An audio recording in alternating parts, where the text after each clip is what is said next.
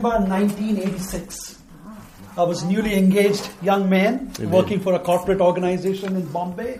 I don't know if you know Bombay is a city of 21 million people. And my would-be father-in-law called me and said, "Hey, I have some friends coming from North Carolina. Could you meet them?" I said, "Why not?" And I go to the airport not knowing who I'm meeting. And I meet with three people. Pastor David Horner, who's a pastor of Providence Baptist Church, was the pastor of Providence Baptist Church. Then I meet Randy and Debbie Wolf. And Randy had so much of camera equipment with him that in those days, Indian government has not seen so much equipment. And uh-huh. they did not let him take it outside the airport. Oh. So we have a 30 year association, and I showed them Bombay, and they mentioned a name to me, J.L. Williams. I had no idea who this J.L. Williams is, but you know, they said, You should meet J.L. I said, Yeah, sure, we'll meet him. And meeting J.L. changed my life completely. So, Randy, 30 years association. This year is 30 years, 1986. Before I start sharing uh, a few thoughts from the scriptures and share you all that are, all that has happened in the last 30 years, let me share an anecdote with you. You know, um, when you communicate from one culture to the other, there are so many challenges. You know, people misunderstand what they say from one culture. Even when you see things from one television television channel to the other tele- television channel, they are so different. You wonder who's right, who's wrong sometimes, because communicating between cultures has its own challenges. You know, India, uh, uh, in, with com- in comparison with US, has four times more people in one fourth the size of your country. So that is, we are looking at 1.25 billion people in one fourth the size of your country. Just imagine the number of people that are there in this country. You know, land is a very precious commodity. It's a very important thing in India. So there was a church group that was fighting on a pe- or, or a portion of prime land. Both were not able to resolve the problem. They went to the courts, they went to tribunal, they went to everything. They were not able to solve it. One was the Anglican group. I don't know if you know what an Anglicans are. The other was a Pentecostal group. Both of them had this problem. Finally, the Anglicans said, "Let's let's have debate." You know, you know debate. There's a lot of debate going on in your country. So they said, "Let's have a debate. Whoever wins the debate will ultimately get the property." The Pentecostals, when they heard that you know this debate, they had a kind of a shiver in their liver kind of situation. You know, they were afraid. Debate? They're not used to this debate. Finally, one of the farmers from the community gets up and says, I will go on behalf of you guys. Pastor's very happy that they have somebody to represent them, and the Anglicans community chose their archbishop. Brilliant, went to Oxford, knew all the nuances of debating. He was a champion debating. So they met at this property, where this prime property, they, both these groups met, and it was billed as the mother of all debates. Lots of people from all over the community came there to witness this debate. Debate, you know, was very impressive. Archbishop looked impressive. He had all his paraphernalia, the best outfits, all the colorful gown, and you know all that they wear in the Anglican community. The Pentecostal guy had a simple overall. It was a very simple farmer, and they began to. The bishop began by saying, doing like this. The Pentecostal man said this. The bishop did like this. The Pentecostal did. You know, the bishop was beginning to sweat. It was hot, humid. You know, when you begin to lose your bearing in a debate, you begin to sweat a little bit, kind of thing. He was making all kinds of noises. Suddenly, he had a communion tray. He lifts up the communion tray up to the sky. The Pentecostal farmer takes an apple from his pocket, begins to eat the apple. There was pin drop silence there. And the bishop said, I have lost the debate. You have won the debate. There was utter confusion in the Anglican camp. There was Bethlehem literally, utter confusion. They caught hold of their bishop. Bishop, what happened? How did you lose it? We thought you went to Oxford University, University, you knew everything about debating, but what happened? He said, That guy was very smart. I told him, God is everywhere. But he said, God is right here. I told him, God is Father, Son, and the Holy Spirit. He said, Yet they are one. I reminded him that Jesus said, as often as we meet, remember him. So I took the communion tea. But he said it all began with an apple. that, you know, there was jubilation in the Pentecostal camp. They said, Oh, what an impressive. How did you pull it off? He said, Very simple.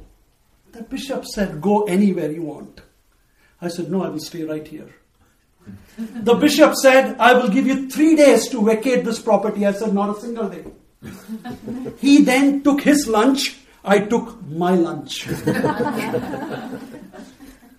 the challenge of communicating from one culture to the other. Okay? You have Indian, you have Chinese, you have all kinds of people. So when you communicate from one culture to the other, there are enormous challenges. So this morning, you know, my broad theme, you know, is a very broad theme. I'll try and put fit in everything. what it means to be a global Christian. Okay? What does it mean to be a Christian that is globally connected, that is yet locally involved? I'm not saying that you have a, such a global connection that you don't get involved locally. What does that mean? And my text is found in 1 Corinthians chapter 9, reading verses 19 to 27. 1 Corinthians chapter 9, reading from verses 19 to 27. Though I am free and belong to no man, I make myself a slave to everyone to win as many as possible. To the Jews, I became like a Jew to win the Jews. To those under the law, I became like one under the law, though I myself not under the law, so as to win those under the law. To those not having the law, I became like one not having the law though I am not free from God's law, but I am under Christ's law, so as to win those not having the law. To the weak, I became weak to win the weak. I have become all things to all men, so that by all possible means I might save some. I do all this for the sake of the gospel, that I might share in its blessings. Do you not know in a race all the runners run, but only one gets the prize? Run in such a way so that to get the prize. Everyone who competes in the games goes into strict training. They do it to get a crown that will not last, but we do it to get a crown that will last forever. Therefore, I do not run like a man running aimlessly. I do not fight like a man beating the air. No, I beat my body, make it my slave, so that after I have preached to others, I myself will not be disqualified for the prize. You know, when I look back into my own life, I never thought I will be doing what I am doing today. I could have never planned this. I could have never engineered it. I could have never realized the outcome of meeting Randy 30 years would be this. You know, 30 years later, I am here. You know, 30 years ago, I had no clue. How did I come here? How did I travel all this while? What happened? What changed? You know, it's just fascinating. You know, sometimes the one way I can describe God, God is a God of many surprises. He has a tremendous sense of humor. He, he shocks you sometimes. I, when I reflect back, man, how, what am I doing? How did I come here? It's unbelievable as you look at the story. I grew up in a very orthodox Hindu background. Hinduism, okay? Very orthodox family. You know, my father was a strong Hindu. He used to uh, do a lot of uh, you know, different kind of worship and things like that. He was very committed in his following as such. You know, we boys, we both grew up in the city of Bombay. My mother also was okay. She was not that, she was more a nominal Hindu. But just to be with my dad, she would do all that he did. But we were a very, very, very good family. Both my parents worked. My father worked, my mother worked. You know, we were just two brothers. Life was, you know, we had no problem in life. We were fairly a middle class family, and everything went off well. Life was very uneventful. You know, daily routine. We like young two brothers. We always fought among ourselves. We were pranksters. We would get into trouble with our neighbors, trouble in school. You know, but nothing major. It was a very normal kind of life as such. You know, so that's the kind of family I grew up in. And you know, religion, something that we were not. I was not interested. I was quite happy with being a Hindu. I don't know how much you know about what Hinduism is you know, Hindus are very pluralist. They are very, they accept everything. But, you know, still, my father had a lot of practices that he was committed to. My brother was a little bit more hot blooded than me. very often we used to fight among ourselves and he, we used to bully each other, we used to fight, argue. You know, we were just two years apart and we had all these things happening in our life as such. You know, in 1981, one particular day my brother came back home. He looked very, very different. He didn't have that, he was very calm, very composed, very relaxed. I asked my brother, what happened? You look very strange today. He said, I've follow, started following Jesus Christ. My brother had gone to a small group like this in a house. Over a period of time, he changed completely. Over a period of time, he was convinced by the message of the gospel that was taught there. And it took him some time and he became a follower of Christ.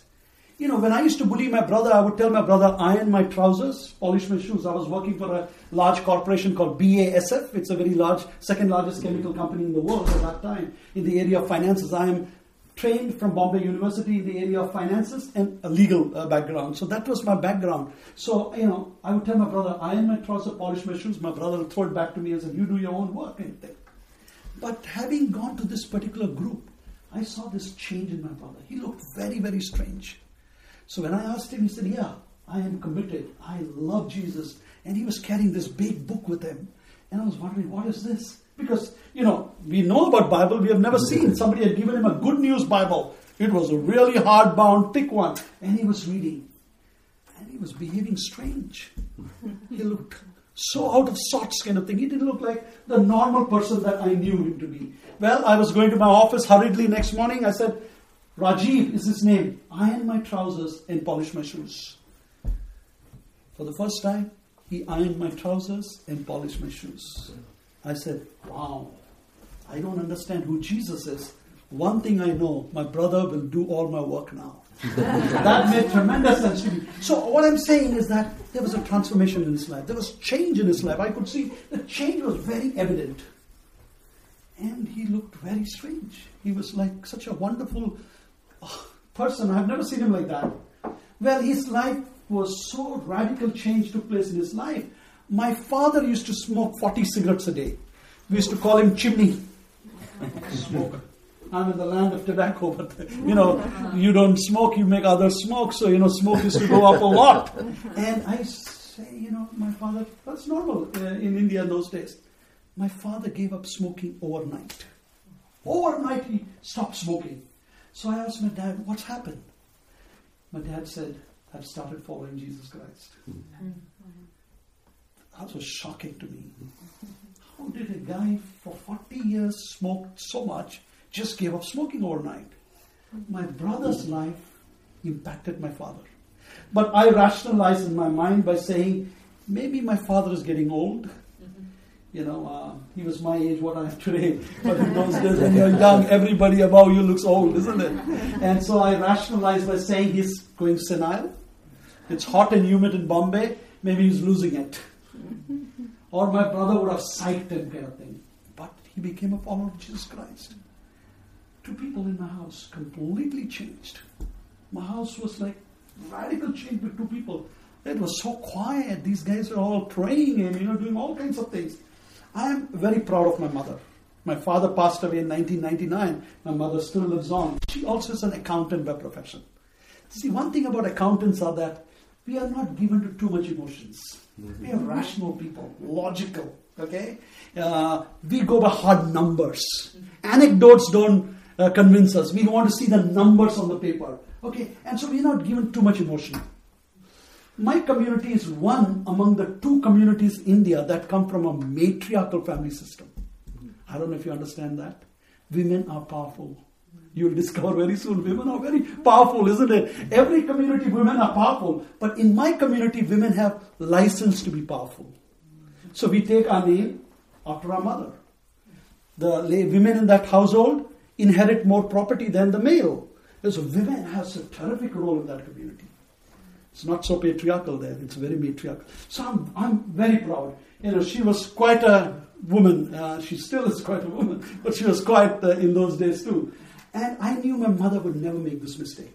You need to understand that for Hindus, Christianity in India is adopted by poor, downtrodden, marginalized, low caste people. That is largely Christianity is embraced by that group of people. We are from an upper caste. Menons are a different community altogether. I said, Wow, why is my father and my brother following Jesus Christ? That is for poor people, not for our kind of community. So I knew my mother would never make mistake. Every Hindu woman wears a spot. Mm-hmm. It's called tika, means that you are married, your husband is alive, and has certain religious connotations. But nowadays, people also wear it for fashion. If you have a blue blouse or a yellow blouse, you wear a yellow tika. So it's also fashion. But it has certain religious connotation. If you're a married woman, Hindu woman would wear it. One evening when I came back home, my mother did not have the spot. So I asked my mom, what happened? How come? She said, I have become a follower of Jesus Christ. Shocking. I felt like she betrayed my culture. I felt she was the last ray of hope I had in life. That also is gone. I felt miserable. Anyway, the ratio in my house was 3 is to 1. 3 for, 1 against. My house became a madhouse. A lot of Christians would come to my house. There used to be Bible study, prayer meetings, that meeting, because that was one of the first Hindu home where three members of the home came to be followers of Jesus Christ. Lots of people came into my house. For everybody that came into my house, I became their primary target. you know how Christians are, isn't it? Huh? You know how they are? They are like, they're more stronger than network marketing people. They want to sell you this product. And they were saying, Jesus died for you. I said, so what? They would say, Jesus is the answer. I said, I did not raise any questions. Why do you say Jesus is the answer? So, you know, usual Christian cliches that they will throw at you, and I would try and, you know, uh, uh, avoid them, evade them. And finally, I got so tired of them. Every time they came in, I went out. I got tired of these Christians. But deep down in my heart, I knew there was something true because I thought saw three lives radically transformed. I would try and come as late as possible to my house. But when I came to my house, my brother was so smart, he will plan his family devotion with my father and mother when I am at home. When I'm sitting in the other room, my brother will read the scriptures very loudly. Some of these verses would fly out of that Good News Bible and hit me right here. But I would close my ears. I didn't want to listen. You know, sometimes he read certain verses, it was speaking directly to me. And I would close my ears.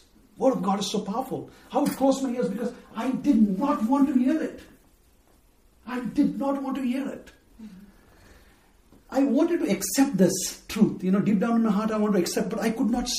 I could not. You know, I didn't. I didn't accept. My pride became a big hindrance for accepting the truth. I was resisting the truth. In my resistance, I was running in the opposite direction. I could not resist it. I went on messing up my life. Cut the story short, I became a slave to many habits. One day, out of sheer desperation, I went to my brother and said, Brother, do you think I'm in some problems in my life? You think your Christ can help me with some of my problems that I'm going through? My brother said, Why not? I, I can pray for you. He was not alarmed by what I shared. He was very casual. He said, I'll pray for you. He laid hands on me and prayed for me. And that particular night, something happened so deep in my heart that I can explain now, but at that time it was like a fuzzy feeling inside. I, you know, I did not know what was happening. But now I know it was strong conviction of sin. Mm-hmm. And that night I knelt and gave my life to Christ. 1981. 35 years ago, my life changed completely. Mm-hmm. There was a total transformation simply because three lives, three lives radically transformed. Our transformed lives speak far more powerfully than anything else in this world. My life changed. I always thought to be successful in the corporate world, climb up the corporate ladder, become very successful. And you know, again, God has a tremendous sense of humor. I thought my brother is the kind of guy who will go to Christian ministry because he had a more like a holy Joe kind of look. You know, kind, some people look like they look like ministry oriented kind of thing. I was not. I'm a business guy, and you know this is not what I want to do. Again, you know, well, uh, 1986, God brought a wonderful woman in my life named Usha, who's my wife. We just completed 30 years of married life, and both of us got married came back to uh, Bombay, started working. I was very active in my church. I would go every week for, you know, take a bunch of people to evangelize different parts of Bombay City. We used to call this project Operation 10 Million. There were 10 million people in 1984 in Bombay. And I would take a lot of people from the church. We had just 80 to 100 people in our church in those days. But we would go door to door evangelism all across the city of Bombay. And I continued doing that along with my work.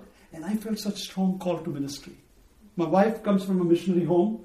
Her father is a minister and you know was great help in understanding what ministry entails because I grew up in a kind of a you know church that is more a little bit loosey goosey we say you know a little bit more Pentecostal kind of thing. And I would hear my pastor telling stories like how God provides. You know for an accountant God provides does not help. He doesn't understand. God provides I used to wonder, they would say stories like God brought food outside our door. I would not understand these things. Slowly I began to understand, you know, there are some human agent involved in this whole process as such. Mm-hmm. And so both Usha and I left our jobs. We had a daughter, six months old, Natasha. She lives in Cary, North Carolina. Mm-hmm. And, you know, we went to seminary and we went, was involved in theology, theology, studied theology for three years and was involved in work from that time onwards.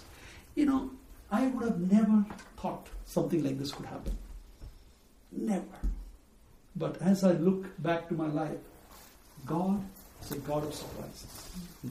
So, now coming to our subject, you know, what it means to be a global Christian. You know, globalization is taking a lot of hit these days. In political arena, Brexit is a good case in point where we don't want anything to do with globalization. It's all about localization. So that's the kind of tension. But let me tell you, the original globalizers were Christians. Hmm. Because one of our biggest mandate is go into the whole world.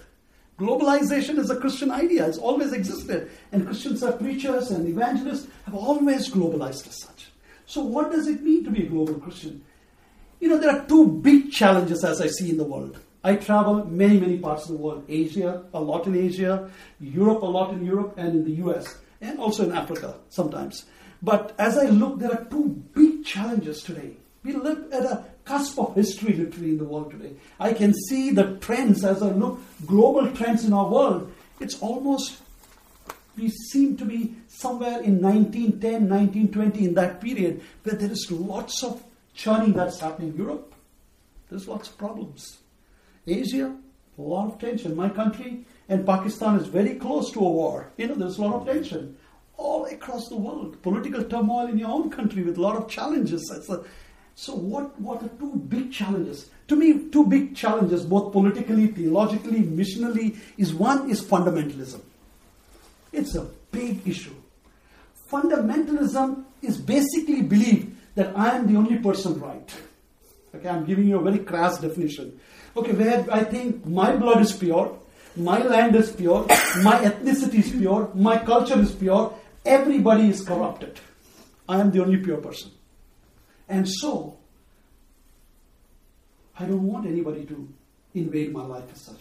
That understanding is dominant. India is strongly fundamental. And when you are fundamental, you don't give freedom to anybody. You believe you're right, it is your world, everything that is right, blood is pure, land is pure, language is pure, you're holy people. That understanding is so dominant all across the world. It is not limited to one religion, sadly.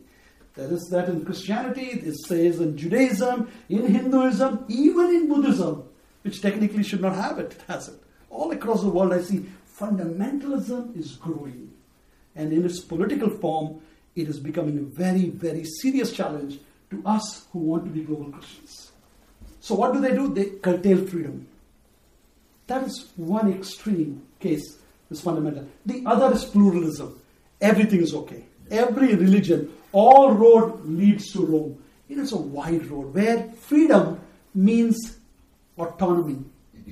Okay? Freedom is misunderstood. Some people, for them, freedom means this, for others, it is this. In India, if you ask our older political leaders, they say freedom is to be free from British colonialism because India was a British colony. And so freedom is all about being free from British. If you ask an economist, they would say freedom is about free market enterprise. You ask little kids in school, they say, we don't need no education, we don't need no thought control, no dark sarcasm in the classroom. Hey, teacher, leave the kids alone. Freedom is understood in that way. So, freedom is a misunderstood term in itself. And for pluralists, it means autonomy. And the result of an autonomous understanding is freedom is apathy. I don't care. Opposite of love is not hate anymore. Opposite of love, I don't care. That's the kind of world in which we live. So do you have two extremes, fundamentalism on one side, pluralism on one on the other side. And it, in such an extreme, how do we apply what Paul had to tell to people in Corinthians? Firstly, Paul is saying blend and not bend. Blending without bending would be a very critical thing. We are committed to our beliefs in faith. The fundamentals of faith we believe in. We don't bend that. There is only one way. We believe in an exclusive theology, exclusive way to the gospel, to Jesus Christ, is the exclusive way. We believe in that. We engage ourselves exclusively. There is no compromise in that area as such. But sometimes people who believe in the exclusivity of faith become also exclusive in their understanding of sociology. Let me uh, unpack that. We sometimes think, somehow we think if I'm exclusive in my theology, then I should not touch anybody else. I should not be involved. My theology, my sociology then becomes I, my family, and my same color neighborhood as such. That is exclusive. But this is very interesting. You know, our two commandments love God and love your neighbor. You cannot say, I love God, and sit there and say, I love God. But if it is not seen in your love for your neighbor, then there is seriously wrong with what you're saying about loving God. Loving God, if it's not translated in loving your neighbor, I don't think so. That is Christian faith. We have to be inclusive in our sociology. That's why blending becomes very important. You know, blending with culture. You know, culture is a very central place. You know, there is no perfect culture.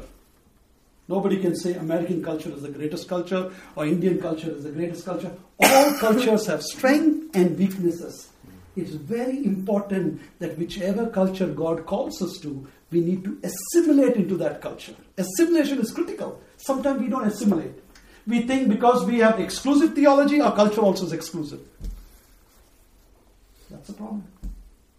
And many times when you do evangelism, when you do church planting, in which I am involved in, people, we have to train people. If you are going to a certain group of people, you need to be inclusive in embracing them.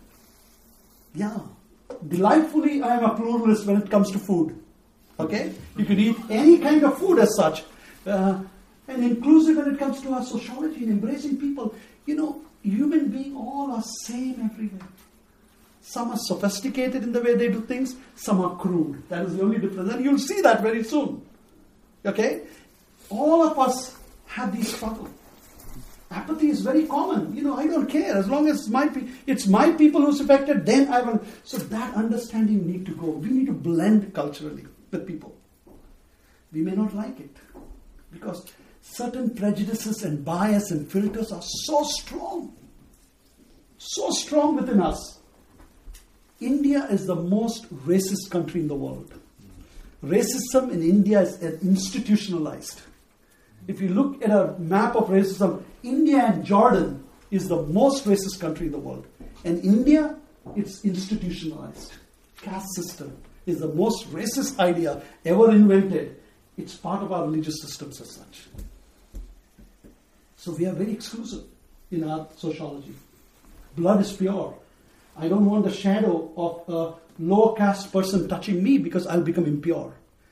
That's the understanding. And when we do evangelism in our country, we have to always train our people to assimilate. You know, if you go to any culture, if you don't assimilate with that culture, identify with those people, you'll make no impact on that group of people. Wherever you go in the world, in your neighbor, you don't have to go anywhere today in the US. In Raleigh itself, you'll have all kinds of groups of people. Assimilation because it's it is difficult, let me tell you, for an Indian, for a Chinese, and for a Japanese to assimilate in any other any culture. We have, we ghettoize all cultures because culturally, three of the strongest culture in the world, when you study culture, is Japanese, Chinese, and Indian. They are civilizational culture. They are not tribal culture. Most of the, uh, most of the others are tribal cultures. In civilizational culture, we have strong cultures in terms of our language, in terms of our dressing, in terms of our food. McDonald's is in India for many years, but it's not successful because there is strong curry culture in India. Strong Indian food culture as such. You know, you take a person from India and put them in the US for 30 years, still want curry. Mm-hmm. Because they have such a strong aspect of culture. So assimilating into culture becomes very, very important. That is where blending becomes very important. We don't compromise in our beliefs, but culture is not gospel. Rather, Christ transforms all culture. Christ is not against culture. He is not, you know. So when I go to another country, like when I come to the US, I identify with the culture. Last Sunday, I watched Packers play Cowboys at Lambeau Field Stadium. That's ultimate carnival that you see there, and you assimilate in the culture. You see, you understand what all these things mean because I come from a cricketing country, which is cricket is a religion in my country, not football. Or, you know, you call it football. Okay, not American football. But you know, you begin to understand, assimilate, be part of that culture. So blending becomes very central. Hudson Taylor, the founder of China Inland Mission, which today is called Overseas Mission Fellowship. You know, when Hudson Taylor went to China, he braided his hair, grew long hair, dressed like the Chinese. All the other missionaries who were with him said, Hudson, what are you doing? You're trying to be like a Chinese. They wore their suit, tie, he wore Chinese outfit. He was, he was mocked by many of his fellow missionaries. But Hudson Taylor made tremendous impact on Chinese people.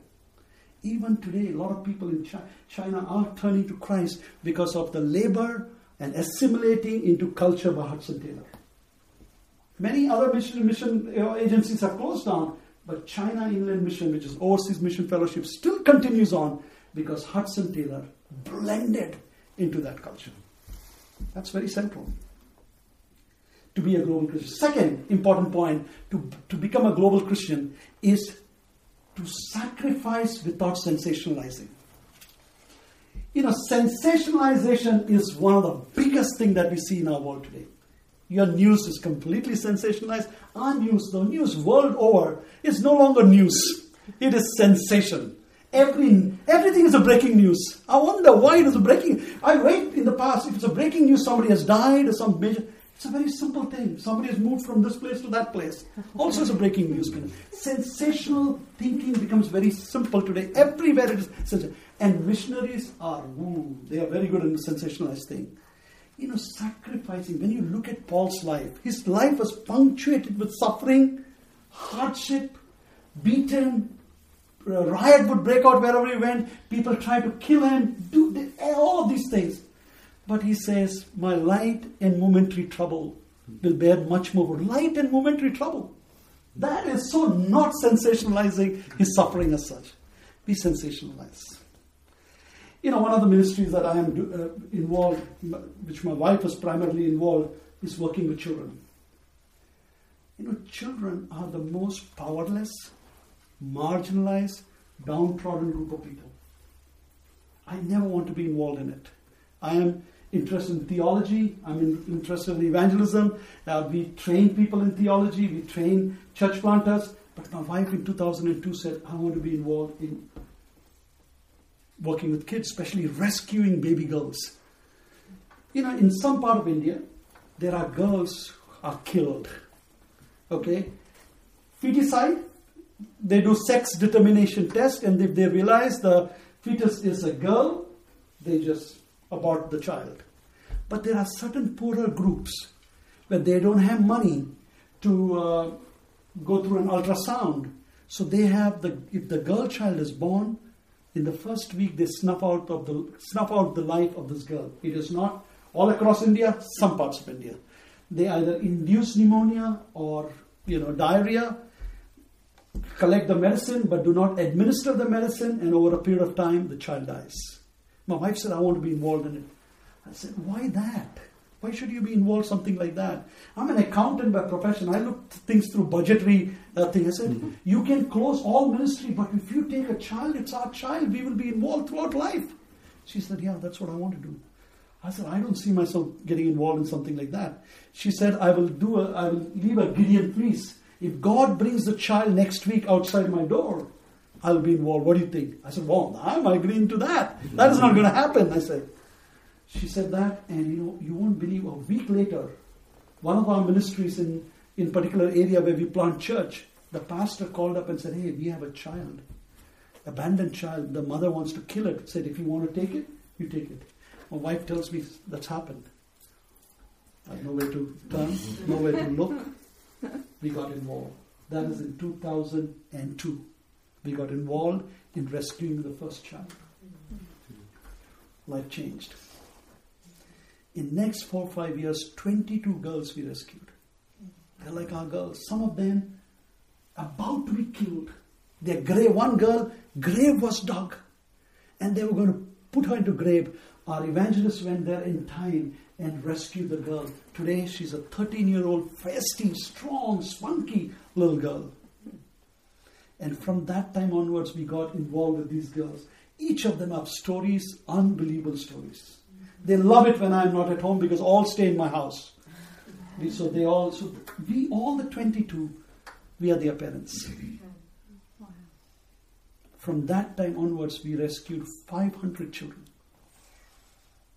Female infanticide, beggary, child labor, temple prostitution, poor, slums, all across India. We've been involved in lives. We are captive to 500. I said, I don't think so. We want to go more than that. But it's challenging. And today, when I look at those girls, they are most of the time in my house. When I see the wonder in their eyes, it just turns me. I said, Wow, Usha, what perfect. I did not see this. Hmm. But today, when I see their lives and see what it means to be involved in children it just revolutionized my life completely. You know, but she has sacrificed a lot. Hmm. It's easy for me to travel, speak to people, raise funds, and do things like that. But she is involved day to day. She's PhD in social work and done a master's in theology. She could teach anywhere in the world, but she chooses to stay home. She travels some with me, but most of the time she stays because all of them are teenagers. Just imagine 22 teenage girls. That's scary. terrifying. That is terrifying. Each one of them has a story. But Usha is involved with her. Yesterday when I FaceTime and they were so excited, they're practicing Christmas songs to do Christmas and skits and things like that. But you know what I'm saying? It's her sacrifice. She doesn't tell anybody. that is what Paul was. When I look at Paul's life, he sacrificed enormously. Shipwrecked. He doesn't say, he says, you know, don't focus on seen things. Seen things are temporary, unseen things are permanent. That's the kind of understanding that he's got. That is the kind of person that we need. Global Christians are somebody who are not disturbed by one elections. You know, God is the Lord of history. He is still president of all presidents, and all presidents are just a drop in the bucket. Know one I'd like to drop in the bucket. and so he is in control. He's sovereign. In his sovereignty, so many things happen. I never thought meeting 30 years Randy today, I would be 30 years later standing here speaking to a people, group of people who I've never met before. We don't know what the outcomes of life is because God is in control. He's sovereign. And He's always there. He's certain. He doesn't move out of that situation. And so that is what I see as global Christians. We are ready to sacrifice whatever situation God places us, not just faithfully serving Him, whatever situation He's put us, just putting heart, soul, and everything working in it, and the outcome should be left to Him. I've seen for 35 years. I have never heard of David and Goliath till I was 21. I would hear stories from Bhagavad Gita, from Ramayana, from Mahabharata, which is Hindu texts. My dad would tell me story every night. But you know, when Christ does some work in your life, He changes your life completely. Changes your life completely. I'm involved in evangelism and church planting and training people. We We have planted nearly 60 churches all across India today. All first generation Christians. Many, most of our churches have people who are from Hindu background. They're coming to faith. They're baptized. They're actively. So we train our students who stay with us for three years and we train them up. One of the most important training that we do is character development. Character are shaped by habits. Habits are shaped by choices. And two is to get along with people.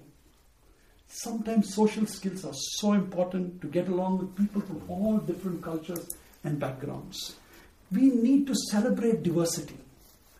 We should never try and say, you know, heaven is a place that will be where every nation, every kindred, every tribe will be there. Hey, that's the good news. If you don't know to get along with them here, the good news is they will be there also. So that's what we train our students because that is India is the most diverse country in the world. It is Yugoslavia, former Soviet Russia, all of these things put together, a country with 18 recognized language and 1,600 dialects. Every region is very different. We need to celebrate diversity. We need to celebrate diversity. That is so critical. Lastly, and more importantly, as Paul would say, winning without whining. It's all about, you know, when we are on the side of Christ, we know what the result is. He says, I don't meander aimlessly, I am focused to the goal. You know, we lose our focus sometimes. When we lose focus, you lose a sense of direction. When we lose a sense of direction, we are like groping in darkness. That's what happens. As followers of Christ, whatever challenges, whether it's fundamentalism, whether it's pluralism, whether it's postmodernism, whatever challenges that are around, we don't lose focus because we know what is the future. We know who holds our future. We know, you know, in an uncertain world, the only thing that is certain, that is God. So we don't meander aimlessly. We are going towards that history that will come. For us, we serve a God who's beyond time, space, and mortality. Our understanding is limited by time, space, and mortality as such. We only know what is going to happen tomorrow, what has happened yesterday, and we deduce this is what is going to happen a week later. No. God has a lot of history, as I said. And so we keep ourselves focused in what we are doing. I'm 56. I have nine more good years to serve the Lord. After that, I'll continue to preach and teach and things like that, not run an institution. And I have certain goals that I'm working towards, and this is what I want to do later on in my life. And you know, serve Him as long as we live. We have so many challenges in our country. But thank God, God who's sovereign, He is the one who sustains us. You know, that is the story of our life.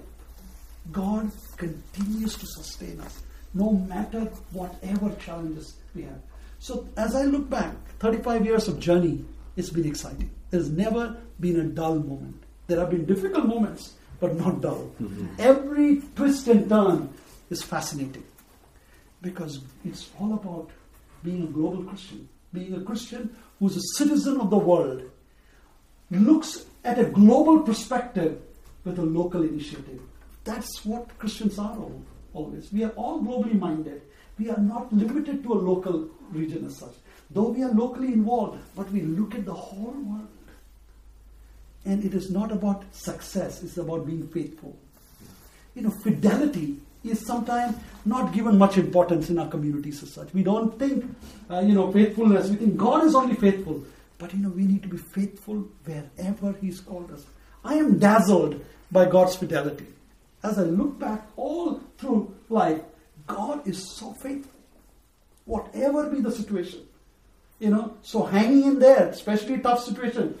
Conservative Christians are going through some tough situation. You know, nobody likes to watch television these days. You know, everybody switches off television. So that's good because you know, overdose of television is dangerous also, isn't it? So you know, but remember, God is faithful. He's still in his holy temple. Let earth be silent before him. Habakkuk says that. And he con- continues to sustain us. Fig tree may not blossom. There may not be olive. There will be no wine. There may not be oil. There will be nothing. There's no bread. There is no hamburger. There is no French fries. You know, none of these things. But God is in control. So we are always on the winning side. Winning is not reduced to in material terms. You know, sometimes we reduce everything to material terms. But for us, these are temporal. What is seen is temporal, what is unseen is eternal. That has been the focus of my life. And, uh, you know, that is the focus that we inculcate in our children and all the children that we have to realize that, you know, the God whom we serve is far greater than anything else. And our fight is not against flesh and blood.